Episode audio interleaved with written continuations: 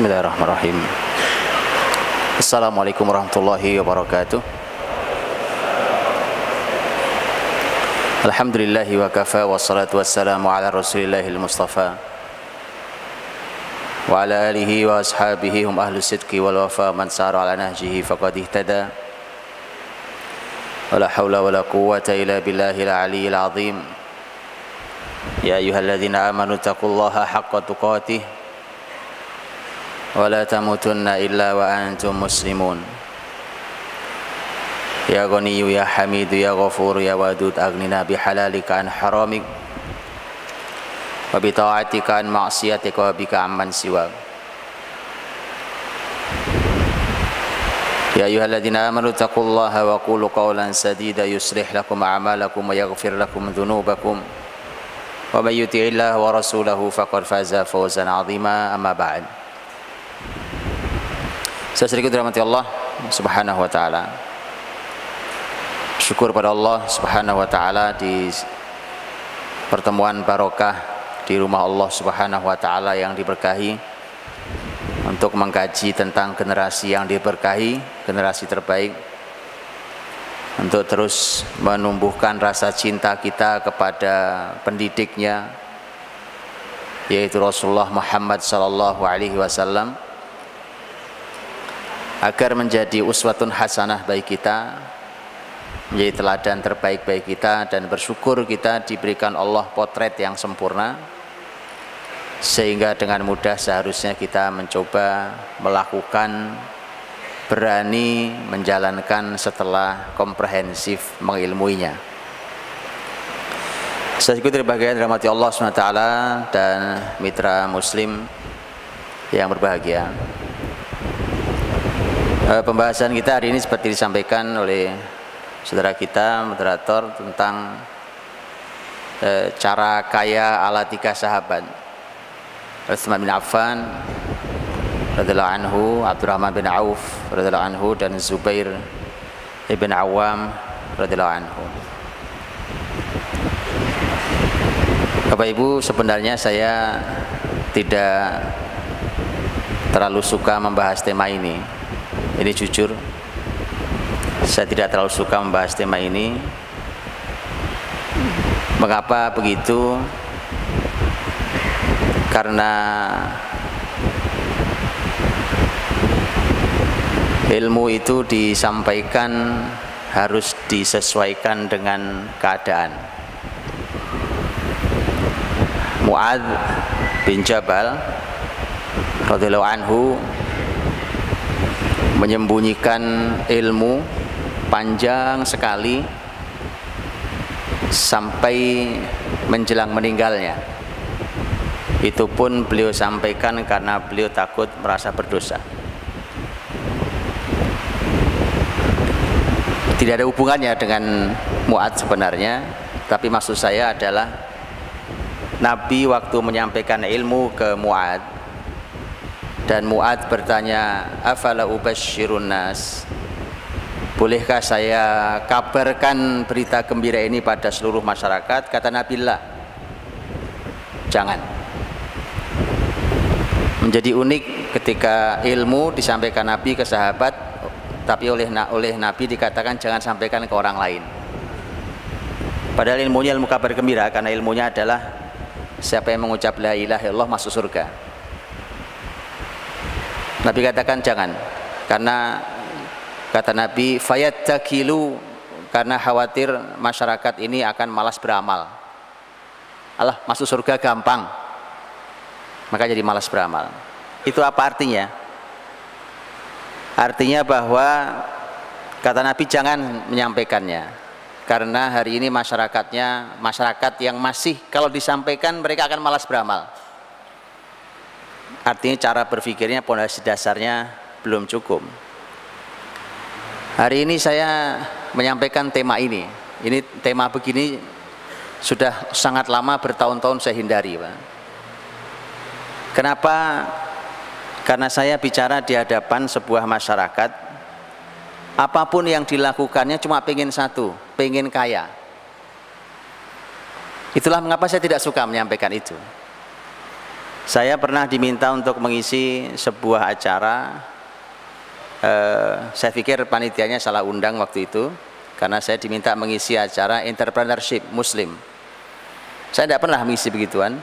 Saya bilang, tapi karena sudah diundang, sudah datang, kemudian saya ngisi. Saya bilang, para entrepreneur lain biasanya kalau bicara tentang tentang entrepreneurship adalah bagaimana menjadi pengusaha, kemudian menjadi kaya raya, kemudian menjadi orang yang mulia setelah kaya, menjadi orang yang banyak infak sedekah, kira-kira gitu ya.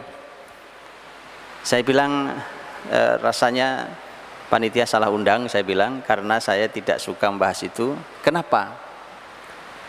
Kalau Anda baca sejarah, teman-teman, kalau babnya cuma kaya, kaya itu sesuatu yang pasti terjadi Bacalah sejarah. Sahabat itu lapar. Lapar, teman-teman. Di mana muslimin di Madinah dikepung, diintimidasi uh, dari sejak Mekah bahkan. Di Madinah di awal-awal tahun 1, tahun 2, tahun 3, tahun 4 sampai tahun 7. Walau grafik ekonomi naik, tetapi sahabat itu bahkan mereka kalau kita merujuk pada kalimat beberapa sahabat. Setelah selesai menaklukkan perang Khaybar Yahudi lawan Yahudi di Khaybar tahun 7 Hijriah maka di situ sahabat mengungkapkan karena Khaybar itu negeri kaya raya penghasil kurma terbesar di Jazirah Arab saat itu. Di situlah kemudian para sahabat mulai mengatakan sekarang baru kami tahu rasanya kenyang jadi ternyata selama ini sahabat tuh nggak tahu kenyang tuh kayak apa ya rasanya. Itu bukan basa-basi. Karena kalau teman-teman buka sejarah Ashabus Suffah umpamanya, para sahabat yang tinggal di Suffah. Salah satu sahabat yang tinggal di Suffah di antaranya Abu Hurairah anhu. Abu Hurairah sendiri pernah bercerita, saya itu pernah berdiri dan pingsan di samping mimbar Nabi Shallallahu Alaihi Wasallam. Sampai sahabat menduga saya ini ada penyakit apa begitu. Kata Abu Hurairah demi Allah, bukan karena penyakit saya jatuh pingsan, tapi karena lapar. Itu Abu Hurairah, yang nantinya jadi pemimpin besar, nantinya mempunyai harta melimpah. Pemimpin nanti beliau juga sempat ke Bahrain. Beliau diutus ke mana-mana, jadi ilmuwan besar, menjadi perawi hadis paling banyak periwayatan yang sampai pada kita hari ini 5374 hadis. Tapi itu nanti. Nah itu masa-masa awal begitu itu ya seperti itu. Kan antum tahu Bilal kan? Semua tahu Bilal radhiyallahu anhu. Tapi begitu. Begitu Allah memberikan kemenangan pada negeri-negeri Islam atas perjuangan mereka-mereka itu kaya itu apa ya Bukan sesuatu yang kita seperti yang hari ini kita kejar-kejar begitu, Pak. Akhirnya saking kita ini mengejar kekayaan, okay, sampai apa saja yang kita lakukan itu karena ingin kaya. Sampai sholat duha saja karena pengen pengen kaya. Itu yang saya nggak suka gitu ya. Mohon maaf saya.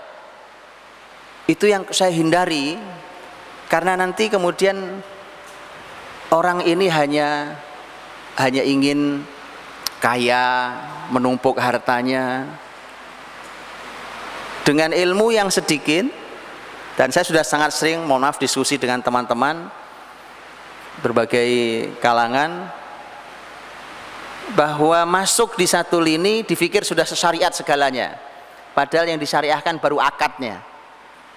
Kan hari ini semangat bersyariah luar biasa ya. Orang ingin hijrah, dari bisnisnya, dari segala macamnya, dari segala hal dikasih label syariah. Semangatnya oke, okay. bagus. Tapi yang jadi masalah adalah ilmu yang tidak komprehensif itu satu dan yang kedua semangat berilmunya selalu cepat sekali merasa puas. Sehingga bicara tentang bisnis umpamanya baru masuk di satu poin yaitu akad Diislamkan akadnya, tadinya riba, tadinya tidak halal menjadi halal sesuai dengan syariat. Yang namanya bisnis itu bukan cuma akad, Pak. Masih panjang ceritanya untuk sesuatu disebut sebagai sesuai dengan syariat. bukan cuma akad ini sudah panjang saya berdiskusi dengan teman-teman bahkan ada yang dengan sangat pede gitu ya, datang hadir kemudian menceritakan tentang bisnis syariahnya begitu saya tanya-tanya yang terjadi bingung kenapa? Karena itu yang diduga. Oke tapi semangatnya luar biasa. Ini perlu dijaga semangatnya untuk semangat mensyariatkan segala sesuatu. Tapi jangan berkecil hati ini cuma mukotimah. Saya tetap akan sampaikan materi ini.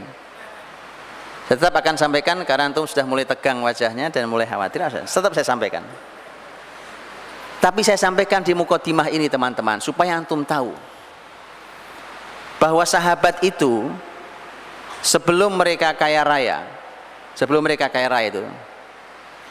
Itu sudah dibekali oleh Nabi ilmu-ilmu yang cukup yang yang komprehensif yang melimpah tentang bersikap terhadap harta.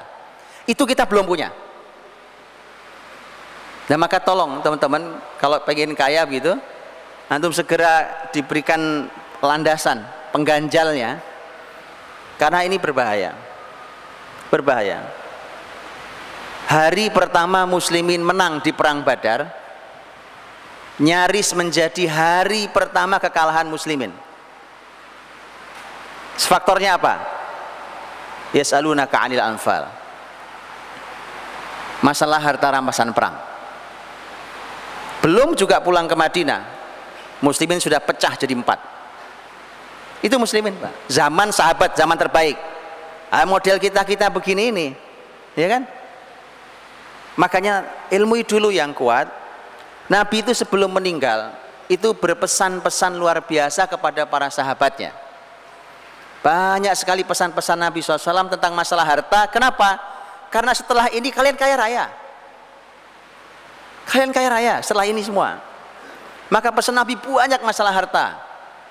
Di akhir-akhir hidup Nabi itu di antaranya adalah pesan Nabi di pagi hari selesai sholat subuh saat sahabat mulia Abu Ubaidah Al-Jarrah datang membawa harta banyak sekali harta zakat, infak, sodakoh dari satu suku.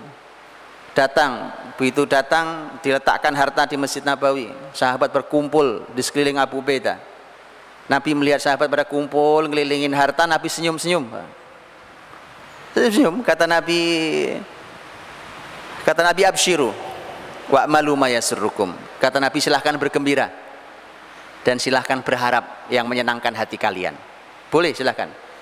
Tapi sebelum harta dibagi Nabi bilang fawalladhi nafsi biyadih. Fawallahi mal faqru akhsha alaikum. Walakin akhsha an tubsata alaikumud dunya. Fatanafasuha kama tanafasa man kana qablakum fatuhlikukum kama ahlakathum. Hadis riwayat muslim. Demi Allah kata Nabi SAW bukan kemiskinan yang aku takuti terjadi pada kalian.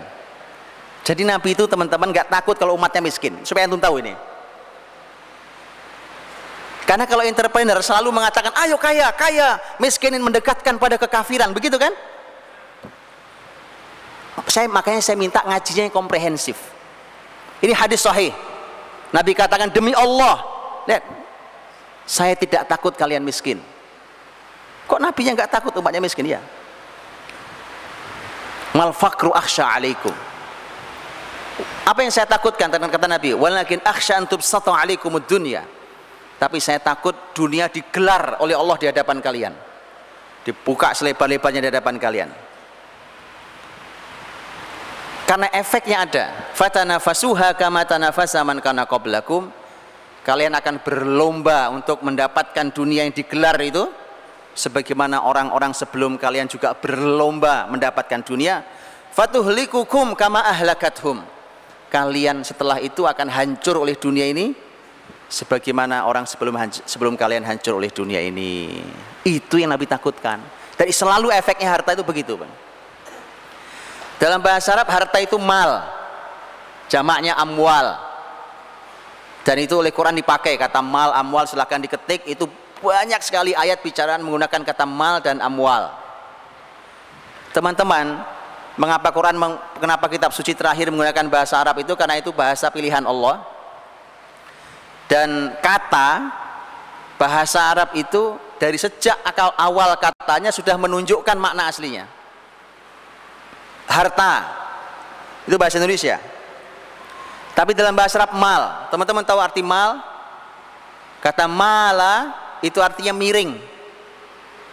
Condong miring, Pak, miring. Tahu orang miring? Negatif atau positif? Betulan, makanya di dalam dalam bahasa Arab pun ketika disebutkan fulan mala anil haq. Seseorang ini miring dari jalan kebenaran, itu artinya dia menjauh dari jalan kebenaran. Jadi harta itu sejak kata awalnya sudah negatif, Pak. Itu kata bahasa Arab dan itu pilihan Quran. Itu kata yang dipakai oleh Quran. Nah, tapi seperti yang saya sampaikan tadi di khutbah Jumat saya tadi, Quran yang juga menyebut setelah semua kehati-hatian yang dipasang, dikasih rambu-rambunya hati-hati, itu sahabat pahami betul, ya, seperti pamannya hadis Nabi yang juga menjadi rambu pas sahabat, kita Nabi mengatakan bahwa khairu biqa'il ardil masajid wa syarru biqa'ihal aswaq. Tempat terbaik di muka bumi masjid, tempat terburuknya pasar, itu rambu. Rambu dipasang. Jangan salah paham juga. Ya, jangan salah paham karena ada yang salah paham memahaminya. Dibacakan hadis ini akhirnya marah-marah, Pak. Betulan, saya kejadian di saya ini. Di hadisnya marah-marah. Ini ustadz nih yang yang yang hadis-hadis seperti ini yang membuat muslimin tidak maju wah saya bilang luar biasa anda ini Abdurrahman bin Auf dengar hadis ini tapi lebih kaya dari kita pak. Dan masuk surga. Utsman dengar hadis ini lebih kaya dari kita dan masuk surga. Kita dengar hadis ini protes kaya enggak masuk surga belum tentu. Jadi begitu teman-teman ya. Mesti ada yang salah cara pandang kita. Makanya kita langsung ingin bercermin pada para sahabat. Sekaligus pelajaran. Ya, bahwa kalau Anda mau bercermin tentang sebuah kesuksesan, maka bercerminlah pada generasi terbaik. Karena bukan sekedar sukses nyari uang, tapi ada banyak kaidah, ada banyak rambu-rambu, ada banyak pakem-pakem yang melandasi segalanya. Nah, seperti saya sampaikan tadi di khutbah saya tentang hadis ni'mal malu salih lil rajuli salih bahwa harta harta baik itu akan efektif akan bekerja dahsyat kalau di tangan orang soleh. Itu tema kita sebenarnya. Maka kemudian hari ini kita sambungkan dengan pembahasan bagaimana dulu para sahabat itu bisa kaya raya. Ada caranya mereka. Ini diambilkan potretnya kepada saya ada Utsman Abdurrahman Zubair radhiyallahu anhu. Dan tiga orang sahabat Nabi SAW ini bahkan Bapak Ibu mereka ini sempat miskin-miskin. Faktornya faktor hijrah Nabi.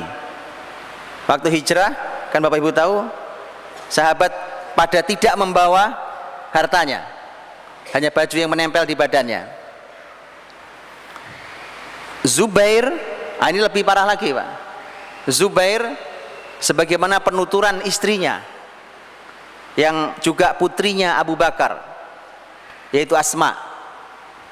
Asma binti Abu Bakar. Yang menuturkan bahwa waktu saya nikah dengan Zubair Zubair nggak punya harta kecuali hanya punya kuda. Kuda itulah yang tugas saya ngasih makan si kuda itu. Terus dalam kisahnya panjang. Jadi ini bayangkan hadirin tahun 1 Hijriah itu ini sahabat-sahabat ini yang akan kita bicarakan ini perekonomiannya bukan cuma jatuh tapi nol. Sempat nol perekonomiannya. Yang gamblang adalah Abdurrahman dan Zubair. Tapi saya ingin menyampaikan tentang hasil akhir tentang harta mereka. Karena tentu tidak layak kita bicara tentang kekayaan mereka kita judulnya kan apa tadi? Cara kaya. Cara kaya ala tiga sahabat. Kan pertanyaan pertama memang sekaya apa pak? Kan itu. Kalau kalau kaya biasa terus dituturkan di sini ya nggak menarik. Ini sudah saya sampaikan di pertemuan saya di waktu saya kajian yang terakhir di Surabaya. Tapi saya bacakan ulang sebagai pengingat. Tadi sempat saya coret-coret sebenarnya berapa angka mereka punya ini. Ini data saya bacakan dari tulisannya seorang uh, profesor, Profesor Dr. Yusuf bin Ahmad Al-Qasim. Beliau adalah dosen fikih perbandingan di uh, Mahat Ali Lil Qadha Jamiatul Imam Saudi. Juga beliau sebagai salah satu pengawas syariat untuk uh, sebuah lembaga keuangan dan uh, permodalan Islami. Beliau yang menceritakan tentang uh, mendata, mendata diambil dari beberapa kalimat para ulama tentang berapa kira-kira harta mereka. Saya bicara tiga orang berarti. Untuk kita lihat. Karena kalau antum tahu sekaya itu berarti kita boleh belajar sama beliau kalau betul kaya. Kalau betul kaya. Saya bacakan. Yang pertama Utsman radhiyallahu anhu. Menurut uh, Dr. Yusuf bin Ahmad Al-Qasim, Utsman itu punya kekayaan dikira-kira perkiraannya tentu perkiraannya perkiraannya adalah 30 juta dirham 150 ribu dinar dan 200 ribu dinar sodakohnya. Antum tahu dinar dirham ya? Barusan tadi baru sebelum berangkat ke sini saya buka. Berapa harga sekarang ini detik sekarang ini? Dinar dan dirham. Kurang lebih saya ambil kurang lebihnya. Satu dirham itu 65 ribu rupiah. Satu dinar hari sekarang ini 2 juta 200 ribu rupiah. Baik ya. Nanti saya kasih angka rupiahnya. Zubair bin Aw, uh, Abdurrahman bin Auf radhiyallahu anhu beliau memiliki ada Beliau memiliki harta kekayaan diperkirakan sejumlah 30 juta 200 ribu dinar 30 juta 200 ribu dinar Zubair punya harta kekayaan 50 juta 200 ribu tapi tidak disebutkan dinar atau dirham tapi sang penulis mengatakan rasanya ini dirham bukan dinar kenapa? karena hartanya Abdurrahman lebih banyak daripada Zubair. Jadi mestinya bukan dirham, bukan dinar, harusnya dirham. Harusnya lebih kecil. Saya tadi coret-coret, mudah-mudahan hitungan saya tidak salah, nanti antum boleh hitung ulang. Saya bacakan kurang lebih rupiahnya. Supaya saya sebutkan dulu supaya kita tahu pantas gak kita belajar ke orang-orang ini gitu maksudnya. Orang-orang mulia ini, penghuni calon penghuni surga dijamin masuk surga waktu mereka masih hidup di dunia, hidup kaya raya. Utsman itu kekayaan 30 juta dirham, 30 juta dirham itu ternyata 1,9 1,995 T. Jadi 1 triliun 950 miliar. 150 ribu dinar itu 330 miliar. 200 ribu dinar sodakohnya itu 440 miliar sodakoh begitu ya sodakoh teman-teman jadi jangan cuma pengen kaya doang ya. Nah gini sodakoh 440 miliar. Silahkan ayo habis itu kita saya nanti saya nanti saya ajari cara kayanya. Tapi antum lihat dulu angka sodakohnya.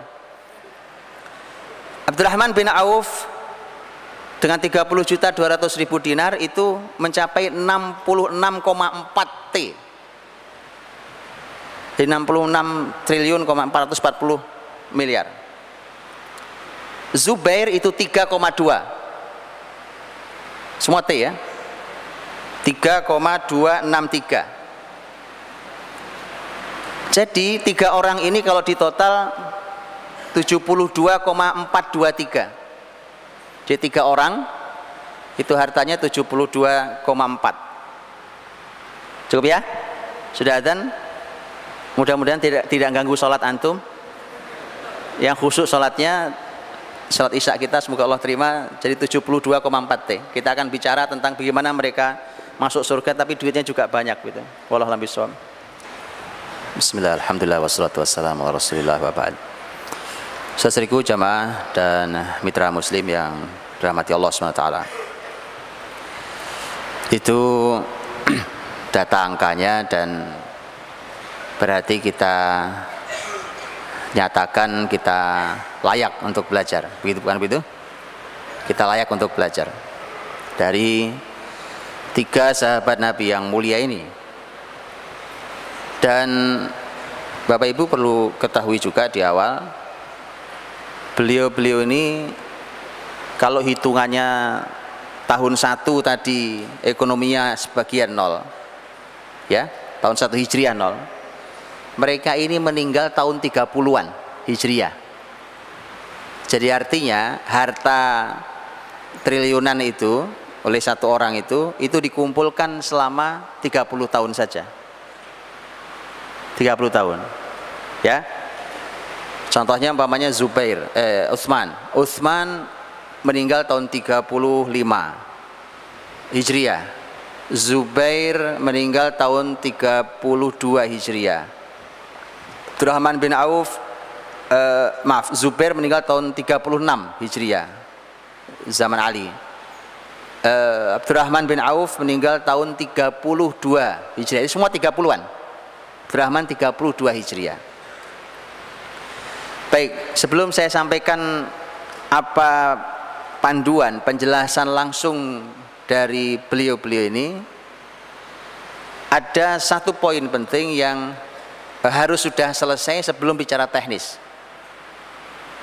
Karena mereka adalah ahli Quran, mereka paham persis kata tijarah, kata bayi' kata syira dalam Quran. Perdagangan jual beli atau beli jual mereka paham persis dalam Quran. Itu dulu karena itu panduan mereka sebelum yang lain mereka paham betul bahwa ternyata Allah ingin mengajak kita berpikir bahwa tema perdagangan jual beli itu bukan cuma tema duniawi tapi tema ukhrawi juga Selain tema dunia, kita jual beli berbisnis di tema dunia karena tiga-tiganya ini pedagang, tiga-tiganya. Ternyata juga ingin Allah sampaikan tentang perdagangan akhirat sifatnya. Ya, dan itu dalam beberapa ayat dalam Al-Qur'an Al Karim. Hal adullukum ala tijaratin tunjikum min adzabin alim umpamanya. Maukah aku tunjukkan kalian perdagangan yang menyelamatkan kalian dari azab yang pedih? ini tentang perdagangan, tijaroh, jangan dan seterusnya. Saya tidak bahas panjang itu.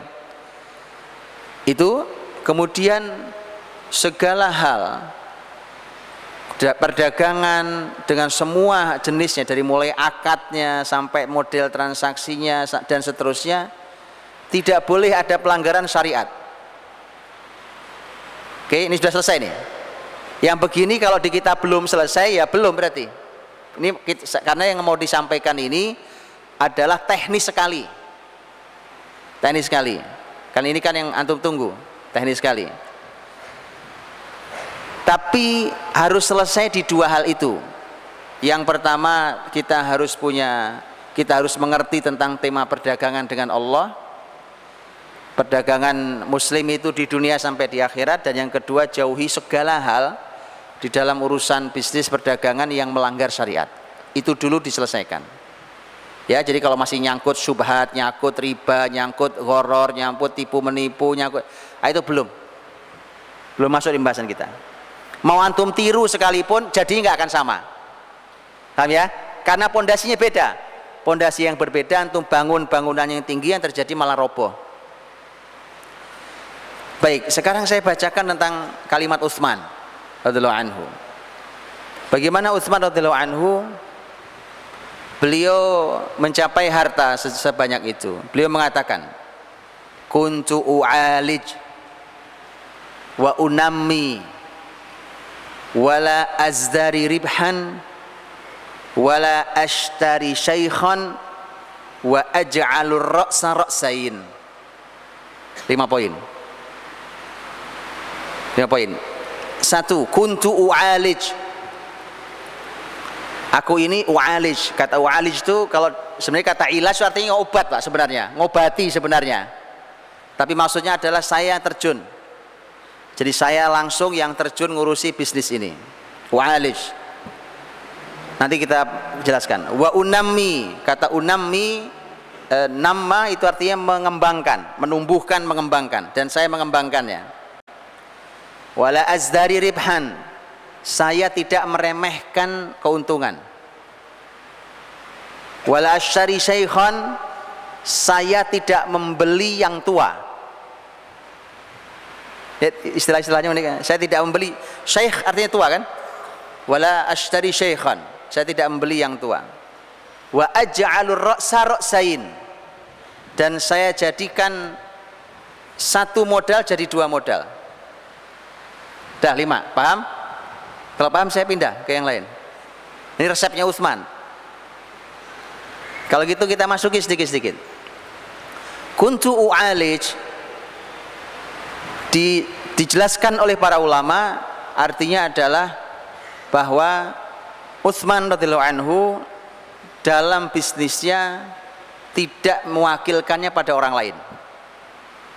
Saya langsung yang tangani, saya langsung yang mengurusinya, saya terjun langsung di bisnis ini. Artinya apalagi di awal-awal bisnisnya, di awal bisnisnya maka Utsman itu langsung terjun sendiri, tidak diwakilkan pada orang lain, tidak dari awal sudah sibuk gaji orang, maka semua di tangannya sendiri. Sehingga dia akan e, punya banyak kelebihan punya pengalaman karena penting seorang pemimpin ketika dia punya pengalaman maka bahkan nanti ketika dia punya anak buah banyak dia tahu gelagat sekecil apa pun dia tahu. Kan begitu karena dia punya pengalaman. Saya pernah seperti kamu juga ya kan dari bahkan dari sejak nol saya seperti kamu tahu. Saya, saya tahu kamu gelagatnya mau ngapain saya tahu.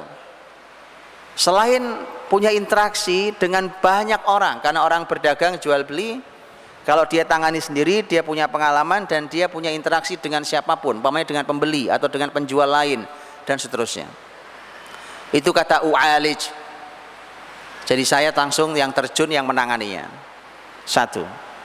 Yang kedua kata Utsman wa unammi dan saya yang menumbuhkan menumbuh kembangkan bisnis ini Penjelasan para ahli ilmu adalah kalimat ini maksudnya adalah keuntungan yang saya dapatkan tidak saya nikmati semua, sebagiannya saya kembalikan jadi modal supaya semakin membesarkan, semakin mengembangkan, semakin menumbuhkan bisnis ini, bahkan saya bisa merambah ke dunia yang lain. Jadi keuntungannya tidak diambil semuanya.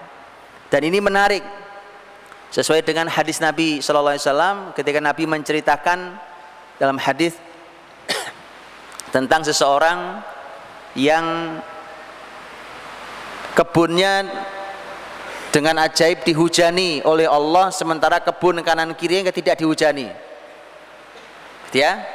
Maka kemudian ditanyakan kepada si pemilik kebun memang apa istimewanya anda Orang lain tidak dapat hujan kebunnya tapi kebun Anda dihujani sendiri. Dia mengatakan setiap hasil panen saya saya bagi tiga. Saya bagi tiga. Jadi selalu sepertiga, sepertiga, sepertiga.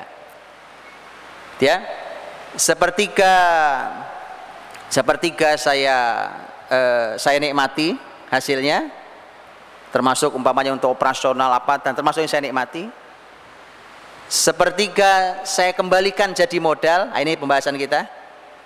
Sepertiganya saya kembalikan jadi modal lagi sehingga makin besar. Sepertiganya saya sodakohkan. Nah sodakohnya sepertiga. Ya? Ini menarik kayak sodakoh sepertiga.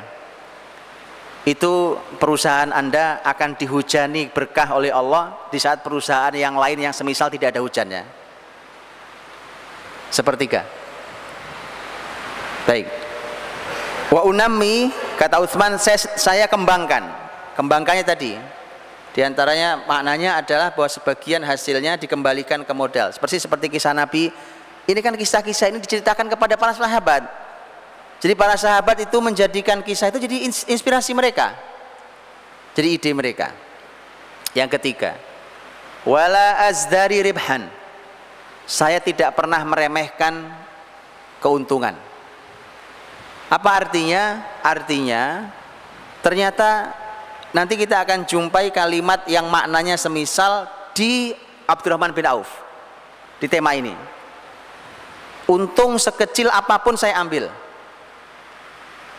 jadi saya tidak tidak pernah menunggu untung yang besar nanti ada kalimat semisal yang, yang disampaikan oleh Abdurrahman jadi saya tidak menunggu untung besar saya tidak pernah meremehkan keuntungan itu maksudnya. Walau kecil saya tidak pernah meremehkannya. Ya cuma kecil gak ada. Selalu ini menjadi syukur saya sekecil apa pun keuntungan. Karena untung. Masya Allah orang lain rugi saya untung. Walau kecil untungnya. Lihat barokahnya. Dan ini hadirin juga menentukan tentang berapa besaran berapa besaran seseorang boleh mengambil keuntungan kalau ditanya secara hukum fikih berapa besarannya seseorang boleh mengambil keuntungan Para ahli ilmu mengatakan tidak ada batasannya. Boleh, antum punya modal antum melipatkan jadi 100%, 200%, 300% boleh. Tapi ada satu kalimat yang kalau Nabi katakan sahabat pasti akan berhenti di kalimat itu. Itu kebiasaan sahabat. Memang begini harus dilatih, termasuk harus dilatih. Rasul Shallallahu Alaihi Wasallam menyampaikan rahimallahu mro'an samhan idza ba' samhan idza ishtara samhan idza qada samhan idza iqtada Allah merahmati. Wah, kalau sudah Nabi katakan Allah merahmati dikejar sama sahabat Pak. ini apa yang Allah rahmati? Begitu ya? Nah ini kenapa ini jadi konsep Allah merahmati seseorang yang lapang saat menjual lapang saat membeli ini maknanya adalah di antara maknanya adalah kalau anda menjual, ada menjual, kan waktu saya jualan saudara saya datang mau beli barangnya. Beliau perlu, beliau punya uang, saya perlu uang dia. Saya perlu uang dia, dia perlu barang yang saya punya. Maka dia tawar dengan harga yang saya tahu saya sudah dapat untung, saya tahu modal saya. Maka Allah merahmati seseorang yang lapang saat menjual. Ngerti maksudnya? Lapang saat menjual. Artinya ya sudah antum ambil. Saya sudah udah untungnya. Walaupun kecil saya sudah ada untungnya. Nah, ini yang bikin berkah. Karena dirahmati Allah Subhanahu wa taala. Ini ternyata konsepnya Utsman.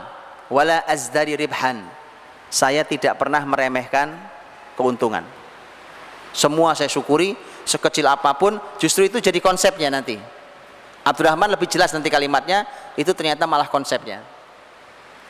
Ngambil untung tidak banyak-banyak dengan itu maka perputarannya percepat kurang lebih begitu. Ya. Wala ashtari syaikhan. Saya tidak membeli yang tua. Kata syekh artinya tua kalau bicaranya adalah barang umpamanya maka saya tidak membeli barang yang stok lama. Karena ternyata tetap saja orang nyari yang baru. Kalau orang beli gandum gitu nanya ini gandum kapan nih? Atau dilihat-lihat gini ini kayaknya udah lama nih gandum nih gitu ya. Tetap saja orang yang baru. Ternyata Utsman mengatakan kalau saya tidak membeli barang yang sudah numpuk lama gitu ya sudah tersimpan lama kemudian saya tidak beli yang itu saya cari yang baru saya cari yang baru. Wala ashtari syaikhan. Wa aj'alur ra'sa ra'sain. Dan saya jadikan ra's ra's artinya kepala artinya modal. Saya jadikan modal satu modal jadi dua modal. Apa artinya? Kalau saya meletakkan uang saya saya umpamanya punya uang nih. Umpamanya uangnya seribu dinar gitu ya. Ini ada bisnis satu bisnis saya tidak akan letakkan seribu dinar uang saya ini kepada satu bisnis ini tapi akan saya pecah modal ini jadi dua ada bisnis A ada bisnis B maka saya pecah jadi dua Resikonya ada. Resikonya adalah saya tidak bisa banyak menguasai modal di sini. Karena harusnya seribu jadi cuma 500 mungkin. Harusnya saya kuasai saham sekian, ternyata saya tidak kuasai saham sekian. Wa aj'al ra'sa ra'sain. Saya jadikan seperti itu. Salah satu penjelasan yang lain adalah kalau saya menjual barang. Saya menjual barang kata Utsman, eh, eh, penjelasannya bukan kata Utsman ya. Penjelasannya kalau saya jual barang begitu, kalau saya punya tanah, saya jual ini dengan seribu umpamanya seribu dirham umpamanya maka daripada cuma seribu saya belah jadi dua tanah saya saya kapling saya kapling dengan dua kapling siapa tahu jadi 1500 totalnya 750 750 jadi 1500 saya untung 500 gitu itu wa aj'al ra'sa ra'sain. Saya jadikan modal saya jadi pecah jadi dua. Jadi tidak satu. Karena kalau tadi ada risikonya kalau ternyata yang bisnis yang ini rugi hilang uang saya semua. Tapi kalau kalau dua begini maka yang ini rugi saya mungkin masih untung di sini bahkan mungkin bisa menutup yang sini. Ya jadi dibuat beberapa opsi itu Utsman radhiyallahu anhu. Abdurrahman bin Auf radhiyallahu anhu. Saya ingin memulai dari kalimat terkenal beliau di mana beliau mengatakan dullani 'ala suq. Tunjukkan pada saya di mana pasar. Di mana kalimat itu disampaikan saat Abdurrahman bin Auf tidak punya harta sama sekali hijrah meninggalkan Mekah menuju Madinah dalam keadaan tidak membawa harta sama sekali padahal hartanya banyak di Mekah. Maka ditampung oleh saudaranya yang baru yang baru dikenalnya yaitu Sa'ad bin Robi sahabat kaya Madinah radhiyallahu anhu. Dan kisahnya antum semua tahu saat bin Robi berbagi siap berbagi berbagi rumah berbagi kebun berbagi istri.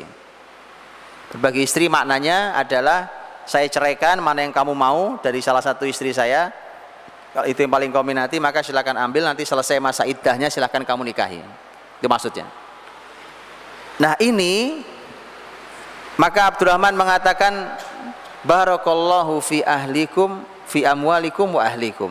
Semoga Allah memberkahi hartamu dan keluargamu. Semoga Allah berkahi keluargamu dan hartamu. Artinya saya tidak ambil, semoga Allah berkahi. Kamu sudah berniat baik, didoakan keberkahan. Dullani ala suq. Tunjukkan di mana pasar. Tunjukkan di mana pasar. Orang sehebat Abdurrahman dengan skill tinggi Abdurrahman tanpa modal dengan skill tinggi masuk ke dunianya langsung punya keuntungan di hari pertama ya saya tidak tahu para teman-teman entrepreneur mungkin lebih ahli kalau hari ini teori entrepreneurship selalu ya sekali pertama gagal biasa dua kali juga biasa tiga kali juga biasa gitu ya kalau Abdurrahman nggak biasa Karena Abdurrahman bin Auf hari pertama masuk pasar ditunjukkan pasar. Di mana pasar? Tunjukkan saya. Ditunjukkan pasar itu pasarnya. Tunjukkan pasar, masuk pasar. Hari itu tidak ada modal. Wong dipinjemin saudaranya juga nggak mau dia. Tidak ada modal, tapi punya skill dia. Bayangkan itu, dia punya skill tanpa melanggar syariat. Karena hari ini kita kadang-kadang diajari skill tapi tidak peduli hal haramnya. Ya, Abdurrahman bin Auf dengan skill tingginya masuk ke pasar kemudian uh, beliau hari sore itu hari itu dia mendapat keuntungan as-samin wal akid samin itu minyak samin tuh samin akid itu uh, apa namanya susu yang dibekukan dia kurang lebih lah dia kurang lebih akid namanya itulah dua keuntungan yang didapat oleh Abdurrahman bin Auf. Begitu ditelateni setiap hari sampai dia bisa beli emas. Emas pertama yang dia beli. Tidak terlalu banyak memang, tapi lumayan. Ya e, nawati min zahab. Ada emas walau tidak besar. Begitu dia punya emas walau tidak besar, langsung nikah. Nah, itu. Jadi begitu harusnya antum sudah duit sudah punya sekolah sudah selesai nikah enggak eh, maunya apa ya toh makanya jadi teman-teman itu Abdurrahman makanya pagi hari bertemu Nabi Shallallahu Alaihi Wasallam dalam keadaan wangi rambutnya klimis sekali. Terus Nabi bertanya Abdurrahman nampaknya pagi ini indah sekali.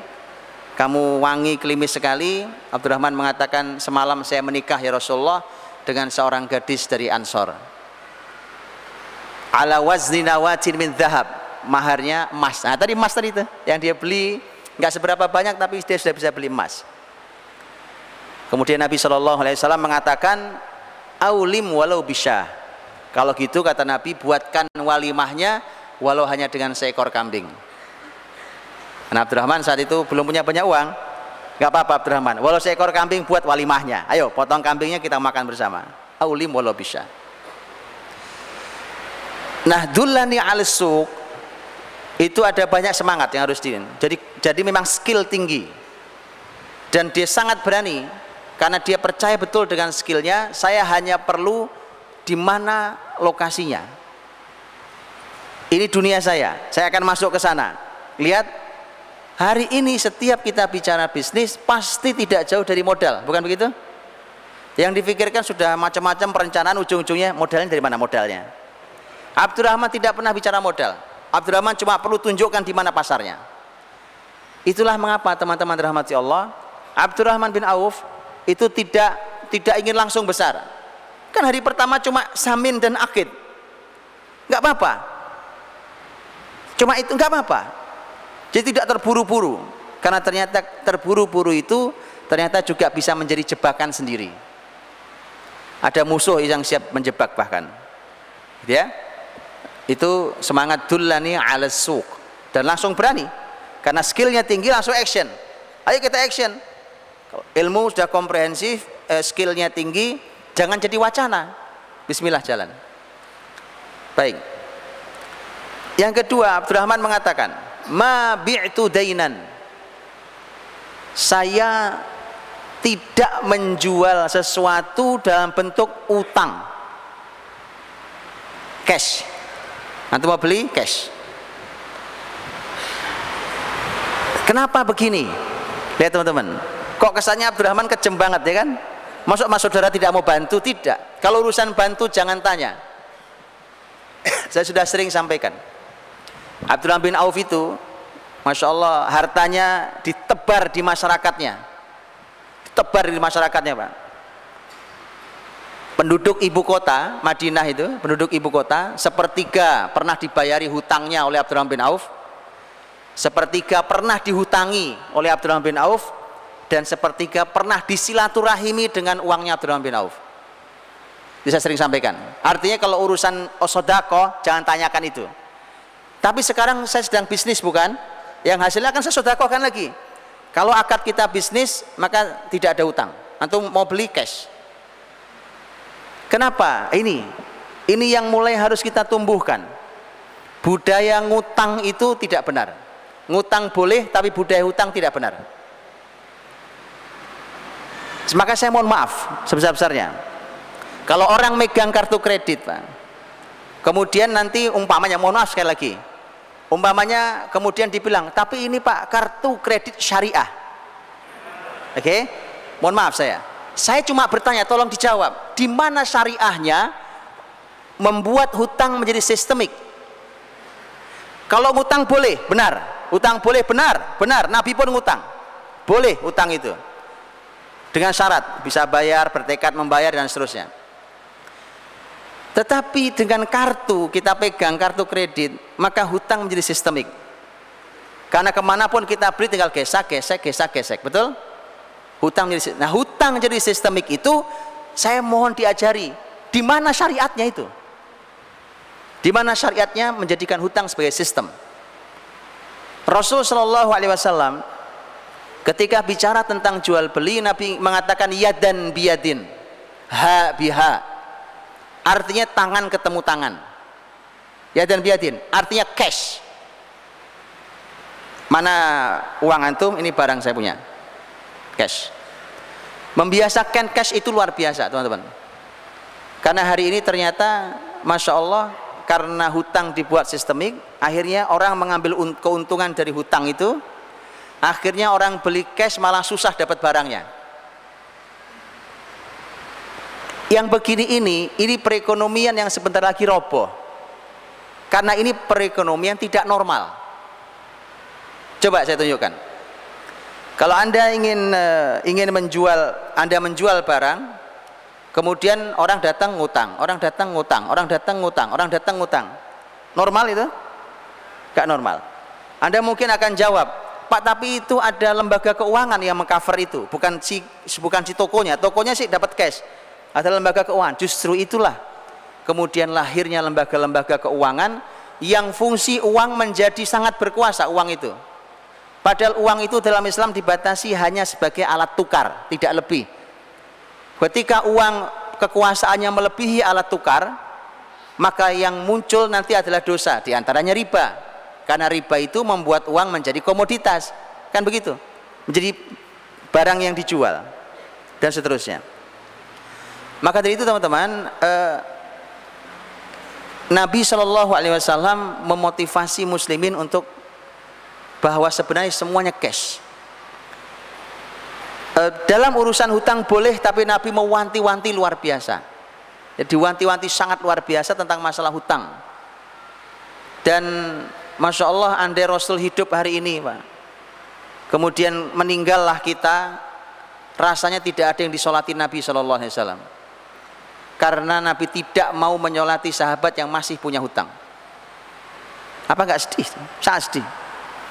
Nabi SAW suatu saat menyolat, mau menyolati jenazah kemudian Nabi bertanya ada hutangkah ini? ada, ada ya Rasulullah. Kata Nabi sholat kalian saya nyolatkan saya tidak mau nyolatkan Kemudian seorang sahabat mengatakan, ya Rasulullah dia punya hutang dua dinar, kalau saya tidak salah dua dinar, dan saya nanggung. Nabi kemudian uh, sholatkan, Nabi, Nabi mau menyolati, esok harinya sahabat yang menanggung laporan, ya Rasulullah utangnya sudah saya bayar. Nabi mengatakan, al-an baru dajil tuh, sekarang sudah dingin kulitnya. Paham maksudnya? utang itu bikin panas teman-teman itu istilah Nabi, orang meninggal panas kulitnya gara-gara utang. Begitu kau sudah bayar, ah sudah dingin kulitnya sudah. Sampai begitu ya. Saking bahwa dalam Islam itu didorong untuk cash segala sesuatu. Saya ingat betul. Dulu waktu saya ngaji eh, salah satu syekh atau syekh tempat saya mengaji, Syekh Muhammad Muhammad Mukhtar Singkiti, hafizallahu taala, saya ingat betul beliau mengatakan bahwa andai ekonomi transaksi hari ini di dunia cash ya dan biadin tadi tangan ketemu tangan tadi maka tidak ada masalah di perekonomian hari ini. Karena hari ini sebab utang utang utang jadi tambah ruwet tambah ruwet tambah ruwet. Karena hutang dibikin sistem di belakangnya bikin lagi belakangnya bikin lagi asuransi belakangnya bikin lagi asuransi diasuransikan lagi ruwetnya luar biasa. Kata Abdurrahman ma bi'tu dainan. Saya kalau jualan nggak ngutang. Ini juga bukti teman-teman rahmati Allah subhanahu wa ta'ala. Kita belum bisa bertransaksi seperti sahabat. Sahabat itu kalau waktunya sodakoh nggak pakai hitungan betul tadi? Ratusan miliar dia sodakohkan. Ya Utsman tadi 440 miliar rupiah sodakohnya. Kalau sodakoh jangan tanya tapi kalau urusan jual beli jual beli Walau hanya satu dirham kasih ke saya, ini uang saya satu dirham. Apa arti satu dirham dibandingkan uang sebanyak itu kan nggak ada artinya. Itu artinya para sahabat memilah betul. Kita lagi ngapain nih? Lagi bisnis atau lagi sodako? Dua-duanya konsep dalam Islam. Hari ini kita campur aduk. Gara-gara kita tidak ngerti ilmu yang komprehensif. Umpamanya dengan semangat hari ini, dengan semangat kita hari ini. Ayo teman-teman kita membuat produk muslim. Pamannya ya? E, membuat sampo sabun mandi muslim. Diedarkan ini produk muslim produk muslim. Orang membeli dibandingkan dengan harga yang ada di toko yang sudah biasa dari perusahaan lain dilihat lah ini mahal pak produk muslim. Penjualnya mengatakan kamu itu niat sodakoh kenapa sih? Tanyakan pada yang jual mas anda lagi jualan atau pengen disodakoi Paham maksud saya? Abdurrahman bicara tentang masalah bisnis, ah saya bisnis. Utang tidak ada utang. Kalau urusan mau bantuan, saya kasih sodakohnya. Bukan utang. Saya kasih sodakohnya. Bisa dipahami? Dibedakan. Dibedakan hal itu.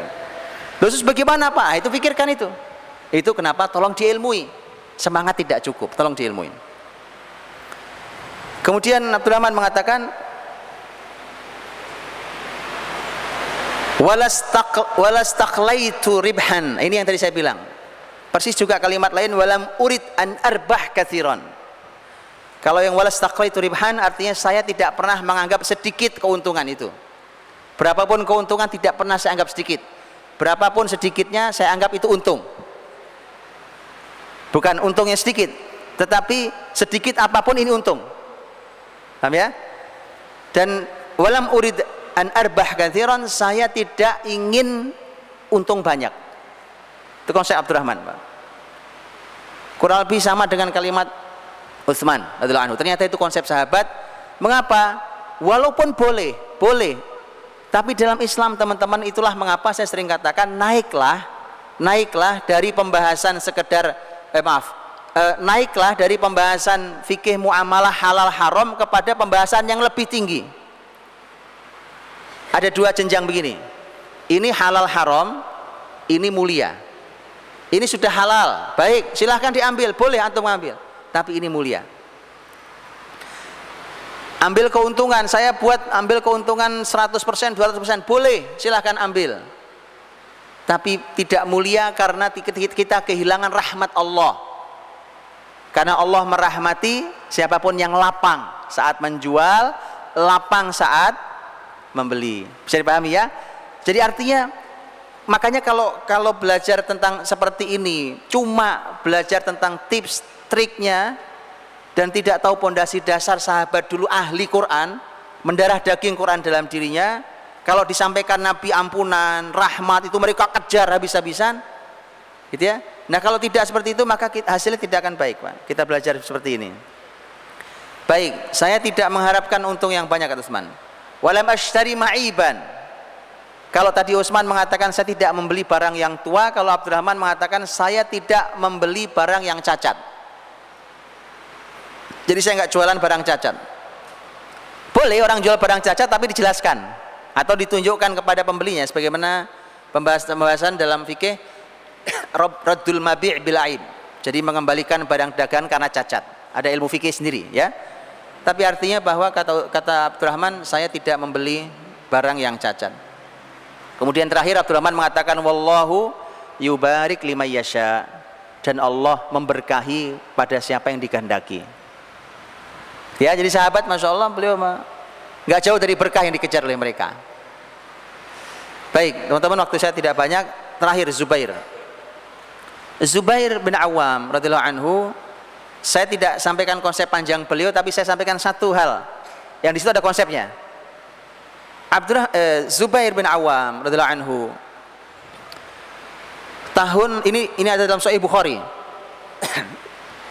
Ayat antum cek di Sahih Bukhari tentang kisah panjang pembahasan tentang bagaimana Abdullah anaknya Zubair, Abdullah bin Zubair diamanahi sang bapak yaitu Zubair untuk membayari utang bapaknya. Jadi ternyata Zubair bin Awam itu meninggal utangnya banyak banget, Pak. Dalam Sahih Bukhari tadi disampaikan bahwa Zubair meninggal hutangnya mencapai 2 juta 200 ribu tidak disebut dinar atau dirham tapi dugaan saya dirham jadi hutangnya Zubair Zubair punya hutang waktu meninggal itu 2 juta 200 ribu. Kalau dia dinar oh besar itu. Wallah alam. Tapi artinya tidak disebutkan dinar atau dirham. Nah teman-teman dirahmati Allah hutang yang besar itu kemudian bukankah menjadi pertanyaan? Lah itu sahabat utang besar banget pak. Utang besar dia utang. Kenapa Zubair ahli ilmu ahli Quran ahli surga utangnya banyak waktu mati. Waktu meninggal beliau utang banyak sekali. Buat apa? Tadi katanya tidak boleh utang utang utang. Ya. Ini justru sistemnya pak. Yang akan saya sampaikan di belakang. Sebelum nanti penutupan saya sampaikan. Tapi saya ingin mulai bahwa tahun 36 Hijriah waktu terjadi perang Jamal Zubair merasa ini kayaknya ajal saya. Dan benar. Ini sepertinya ajal saya. Maka waktu Zubair berdiri dipanggil anaknya Abdullah. Sini nak Abdullah. Rasanya hari ini ayahmu akan meninggal. Rasanya. Masya Allah sahabat itu gitu rasanya ayam meninggal ayahmu dan tidak ada yang membuatku paling gelisah dalam hidup kecuali hutangku itu teman-teman ya orang harta melimpah ruah kayak Zubair tapi kalau punya hutang itu ya gelisah Pak. Gelisah makanya jangan ngutang. Hutang boleh tapi ketika terpaksa.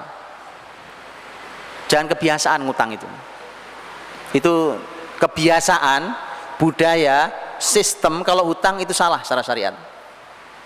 Tapi ngutang boleh. Maka kata kata Zubair ayahmu Nina punya hutang.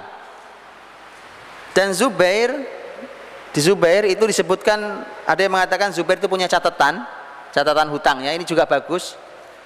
Catat hutang itu.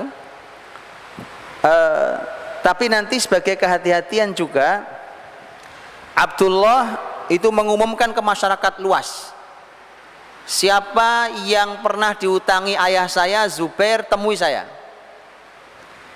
Itu saking hati-hatinya Abdullah itu mengumumkannya sampai empat tahun lamanya Pak. Empat tahun lamanya. Saudara-saudaranya sudah minta bagi dong warisannya. Kata Abdullah nanti dulu nanti dulu. Belum saya masih belum merasa aman dengan hutang ayah. Empat tahun lamanya Pak. Untuk demi amannya ayahnya. Ini amanah luar biasa. 2 juta 200 utang yang harus dibayar itu dan kata Abdullah Zubair waktu meninggal tidak meninggalkan dinar, tidak meninggalkan dirham. Lah, terus gimana? Jadi tidak meninggalkan uang ternyata. Tapi ada tapinya, belum selesai. Tapi Zubair meninggalkan dua tanah memang cuma dua pak memang cuma dua tapi antum perlu tahu satu tanah ini nanti berhasil dijual satu juta enam ratus ribu ini semuanya hitungannya dinar dirham ya bukan rupiah ya. Satu juta enam ratus ribu satu tanahnya. Padahal dulu tanah yang dijual satu juta enam ratus ini dulu belinya cuma seratus tujuh puluh ribu. Ya? Berlipat ya? Ada dua tanah yang ditinggalkan Zubair, ada sebelas rumah di Madinah, ibu kota. Ada dua rumah di kota Basrah, ada satu rumah di kota Kufah, dan ada satu rumah di Mesir. Gitu ya? Tapi hati-hati teman-teman berpikir investasi, karena hari ini nanti jangan sampai antum salah dalil. Dengar alimat itu salah dalil Jangan sampai hati-hati dengan investasi yang kemudian dianggurkan, menganggur. Tidak boleh bumi Allah dibikin nganggur, rumah dibeli kosong rusak atas nama investasi. Tanah dibeli nganggur kosong, bumi Allah sampai gersang. Dosa besar. Dosa Pak. Bumi Allah tidak boleh dibikin seperti itu. Boleh antum investasi tapi garap. Atau garapkan ke orang lain. Rumah dimanfaatkan atau disewakan dan seterusnya. Pokoknya harus menghasilkan bumi Allah ini. Nah, Zubair kemudian nanti hutangnya oleh Abdullah diproses. Kisah panjangnya ada dalam Sahih Bukhari, silakan dibaca. Kisah kisahnya panjang sekali. Bagaimana proses pembayarannya sampai tuntas. Bahkan Zubair sudah pernah pesan sebelum meninggal. Nah, nanti kalau ayah meninggal, kemudian harta ini sudah kamu bagi dan kok masih ada sisanya maka ayah berwasiat sepertiga. Loh, masih sempat berwasiat pak? Sepertiga. Saya wasiat sepertiga. Bagi ke anak-anakmu Abdullah. Abdullah bagi ke anak-anakmu. Jadi sepertiga diwasiat. Karena kan an, cucu kan tidak dapat ketika ada anak laki-laki dalam warisan maka masya Allah saking cintanya Zubair pada cucunya dia kasih jalan melalui jalan halal yaitu wasiat dan benar, ternyata masih tersisa nanti uang itu, Pak. Tersisanya banyak, Pak. Tadi kan saya bilang tadi, uang uangnya sangat banyak. Dan bahkan nanti masih dapat warisan. Masih dapat warisan. Karena uh, istri Zubair ada empat. Maksud saya yang sahabat itu kalau meninggal istrinya maksimal, Pak. Abdurrahman meninggal istrinya juga empat. Zubair meninggal istri juga empat, gitu ya. Jadi memang mereka, masya Allah, Pak. Itu indahnya orang soleh umurnya panjang-panjang duitnya banyak istri maksimal mati masuk surga lo gitu kok diatur syariat gak mau ya kan ayolah diatur syariat ini enak pak Masya Allah lihat orang-orang soleh ini, ya kan? Itu keempat istrinya masih mendapatkan warisan sangat besar. Masih sangat masing-masing dapat warisan besar-besar. Jadi ternyata memang masih lebih hartanya. Terakhir sudah habis waktu saya. Ini malah menjadi konsep. Mengapa Zubair utangnya banyak? Ada dua catatan penting. Satu, Zubair hutangnya banyak, tapi Zubair tahu asetnya besar. Begitu dia meninggal, ditutup utangnya masih lebih banyak. Itu satu penting. Nah, yang kedua ini yang konsep, menarik. Yang kedua ini Zubair bin Awam radhiyallahu anhu orang-orang jujur seperti beliau itu mendapatkan amanah e, penitipan uang oleh masyarakat. Jadi kalau hari ini menjadi seperti tempat menyimpan uang, tempat simpan pinjam, koperasi, bank kayak gitu ya. Dulu sempat menyimpan uang tuh orang-orang soleh itu. Persis seperti Rasul Muhammad Shallallahu Alaihi Wasallam. Bukankah waktu Rasul mau hijrah Nabi minta Ali tidur di kamarnya di tempat tidurnya salah satu pesan Nabi tidurlah di sini dan ini harta besok kembalikan ke fulan fulan fulan fulan. Harta ini harta milik mereka. Loh kenapa harta mereka mereka ada di Nabi Muhammad? Karena mereka walaupun menolak dakwah Nabi tapi mereka tahu Nabi al-amin. Orang yang amanah. Uang titip ke beliau nggak akan hilang. Nggak akan di, nggak akan dipakai nggak akan nipu. Sistem itu masih terus berjalan dan itu nanti menjadi sistem besar namanya sistem sistem uh, sorf atau sorrof pelakunya atau soyarifah jamaknya. Itu sistem dalam Islam besar sendiri. Bahwa satu orang berfungsi seperti tadi, salah satu fungsinya adalah untuk masyarakat mempercayakan uangnya. Jadi orang datang berombongan rame-rame gitu kan, datang sendiri-sendiri, datang ke Zubair. Zubair, saya punya uang nitip uang ke kamu ya nanti uangnya saya ambil kira-kira umpamanya bulan Ramadan tahun depan umpamanya. Atau saya ambil nanti pas begini. Zubair setiap orang datang mau menitipkan uang Zubair bilang saya tidak mau. Kecuali uang ini saya statuskan hutang saya kepadamu. Apa bedanya? Kalau titipan saya dapat titipan uang uang ini tidak boleh saya apa-apakan pak namanya titipan itu tidak boleh diapa-apakan. Tugas saya adalah mencari pahala dengan menjaga harta saudara saya. Saya jaga baik-baik supaya tidak hilang. Saya dapat keutamaan berupa pahala dari Allah SWT kemuliaan. Tapi kalau utang duitmu saya utang ya maka statusnya utang kalau utang sudah punya saya. Cuma nanti saya bayar waktunya. Itulah mengapa Zubair hutangnya banyak jadi sebenarnya itu harta nasabahnya. Statusnya hutang. Ini sebenarnya inspirasi besar teman-teman. Kenapa tidak ada bank syariah yang berani melakukan ini? Mengapa tidak ada BMT yang berani melakukan ini? Ini salah satu ini belum sistem yang lain. Ini salah satu sistemnya. Orang datang cuma mau nitip dah. saya utang ya. Karena nitip Anda kan harus bayar safety box, ya kan? Untuk pengamanan segala macam harus bayar. Bagaimana kalau saya utang? Ini menjadi modal tambahan buat Zubair. Itu mengapa bisnis Zubair jadi besar sekali? Karena Zubair punya punya dana yang itu dana bisa dipakai halal dan itu adalah modal. Makanya kalau berpikir tentang modal jangan selalu hanya minjam. Minjam ke bank ke ini. Banyak saudara muslim kita ini yang bisa berkumpul bersama bisa meminjamkan, bisa bekerja sama, bisa menggunakan transaksi Eh, baik salam, bisa menggunakan istisna, bisa banyak transaksi dalam Islam yang menjembatani modal. Gitu ya, teman-teman. Jadi silakan pelajari dalam pembahasan ekonomi syariah karena di sana apa yang ada dalam pembahasan fikih dalam Islam itu adalah solusi-solusi.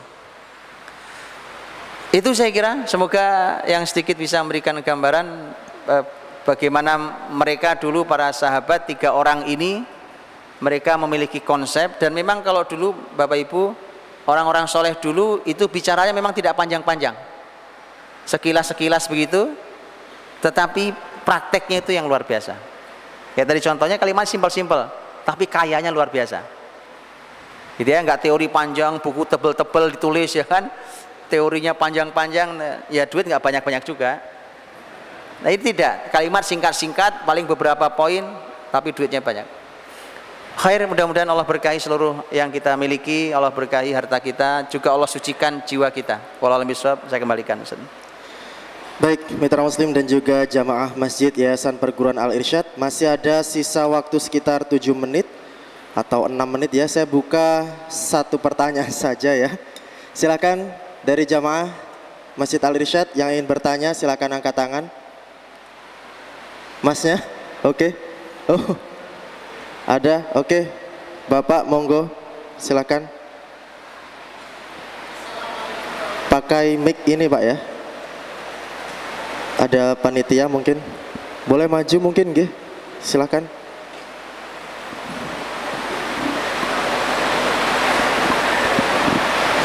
cek Assalamualaikum warahmatullahi wabarakatuh saya Hamka dari Jamaah Masjid Tanwir Asamrowo ingin bertanya bagaimana dengan kami yang sudah menggeluti bisnis tadi perniagaan dagang Kemudian ada harta yang didapat kalau ada ikhwan ini, tentunya bukan saya, ikhwan. Dia modalnya Ustadz dari orang tuanya itu modalnya pegawai pajak. Sedangkan pajak itu sendiri dalam Islam bagaimana? Kemudian modalnya dia sudah terlanjur dengan modal dari harta ayahnya, harta pajak. Gitu Ustadz. Jadi atau ada ikhwan lain juga yang dia berbisnis kemudian sudah ada modalnya dari awal orang tuanya profesinya dari rentenir jadi apakah semua modal dibuang terus dari nol atau bagaimana Ustaz? Jazakumullah khairan kathiran Terima kasih Bapak atau Mas Hamka ini ya jadi bisnis modalnya dari orang tua yang pegawai pajak kemudian orang tua yang rentenir. Ini bagaimana Ustaz kalau modalnya dari sumber-sumber seperti itu? Baik, ini jawabnya susah Pak. Insya Allah kasihan jawabnya memang susah. Kalau bicaranya rentenir maknanya riba rentenir ya? Riba.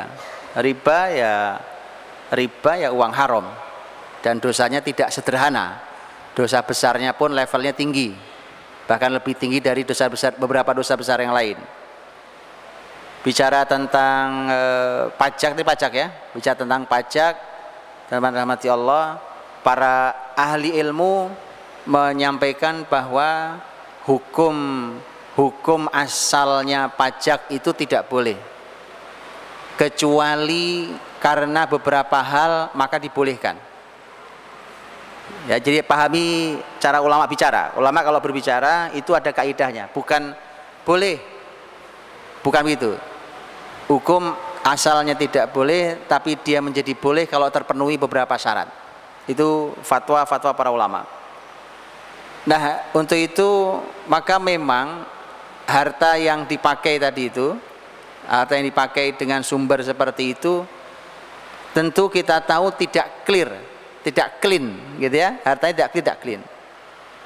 Maka memang memang kalau kita mau dari sejak awal menjadi barokah dan kemudian bertumbuh, berkembang juga semoga berkahnya melimpah sehingga memudahkan pertumbuhan dan perkembangan dan juga menjadi terjaga karena pertumbuhan berkembang itu terkadang bahaya jadi tumbuh kembang besar tapi terjaga itu barokah. Maka semestinya dia boleh dia bertahap silahkan karena tidak sesederhana orang berpikir untuk berbalik. Maka cobalah mencari sumber dana yang lebih bersih. Sumber dana yang lebih bersih carilah. Insya Allah Allah mudahkan. Banyak saudara-saudara kita Masya Allah tadi saya sudah katakan eh, orang-orang baik itu Bapak Ibu itu tidak perlu banyak orang ini banyak sekali tidak perlu banyak orang untuk menyelesaikan masalah besar. Karena faktornya faktor kualitas apalagi jumlahnya banyak seperti ini. Semestinya ketika berkualitas maka banyak sekali solusi. Bicara tentang modal Masya Allah. Maka silahkan bersaudara ya kan? Silahkan berjamaah silahkan berkumpul bersama saudaranya. Di situlah kemudian kita bangun ekonomi ini bersama sekaligus kita uji sampai di mana iman kita Karena ekonomi, harta itu ujian keimanan. Ngaji kita selama ini udah benar atau belum? Itu Pak. Karena begitu ngaji sudah lama, begitu bisnis bareng ternyata berantem, nah ada yang salah berarti. Bisa jadi salah satu faktornya ngaji kita selama ini ternyata belum lengkap. Salah satu faktornya. Kita jadi silahkan cari yang lebih clear, lebih clean, lebih mendekati keberkahan, lebih halal, ya dan itu akan membuat kita nyaman, berkah dan semoga diberikan Allah kebesaran. Allah bishawab. Kalau misalnya bisnisnya ini sudah jalan Ustaz, jadi awal modalnya dari hal uh, uang seperti itu, kemudian bisnisnya sudah jalan, ini gimana solusinya mungkin? Ya, uh, artinya ketika bisnis sudah jalan, nanti kalau secara hukum silahkan tanya pada para ustadz ekonomi syariah ya. Tapi artinya bahwa ketika sesuatu sudah berjalan, maka nanti juga sebenarnya kita punya punya pilihan-pilihan. Punya pilihan-pilihan. Maksud saya selalu cobalah untuk menjadi lebih baik. Bahwa kemudian pilihannya ada yang saya perlu bertahap Pak. Ya silahkan ditahapi tapi harus lebih baik dari hari ke hari. Ada yang mengatakan tidak Pak, sekarang juga saya tutup. Silahkan ditutup kalau Anda berani.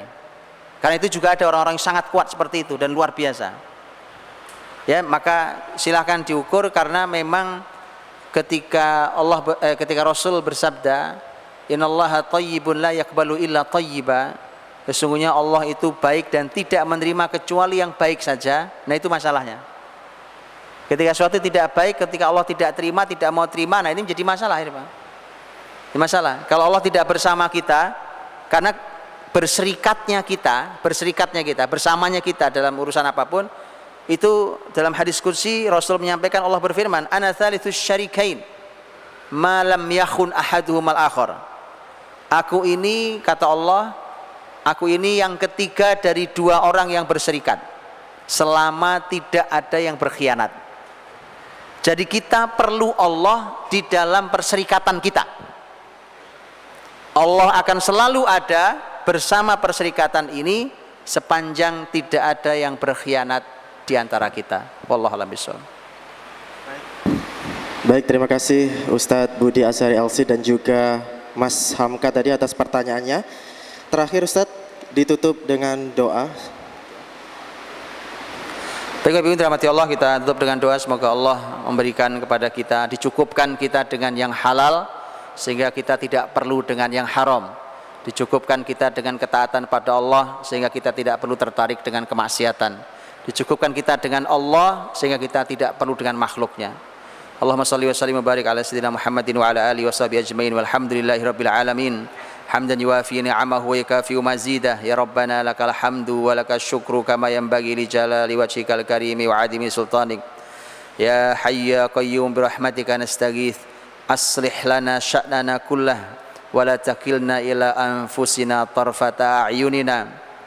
Rabbana taqabbal minna innaka antas samiul alim wa tub alaina innaka antat tawwabur rahim. Ya ghaniyyu ya hamid ya ghafur ya wadud. Aghnina bihalalika an haramik wa bi ta'atika an ma'siyatik wa bika amman siwak.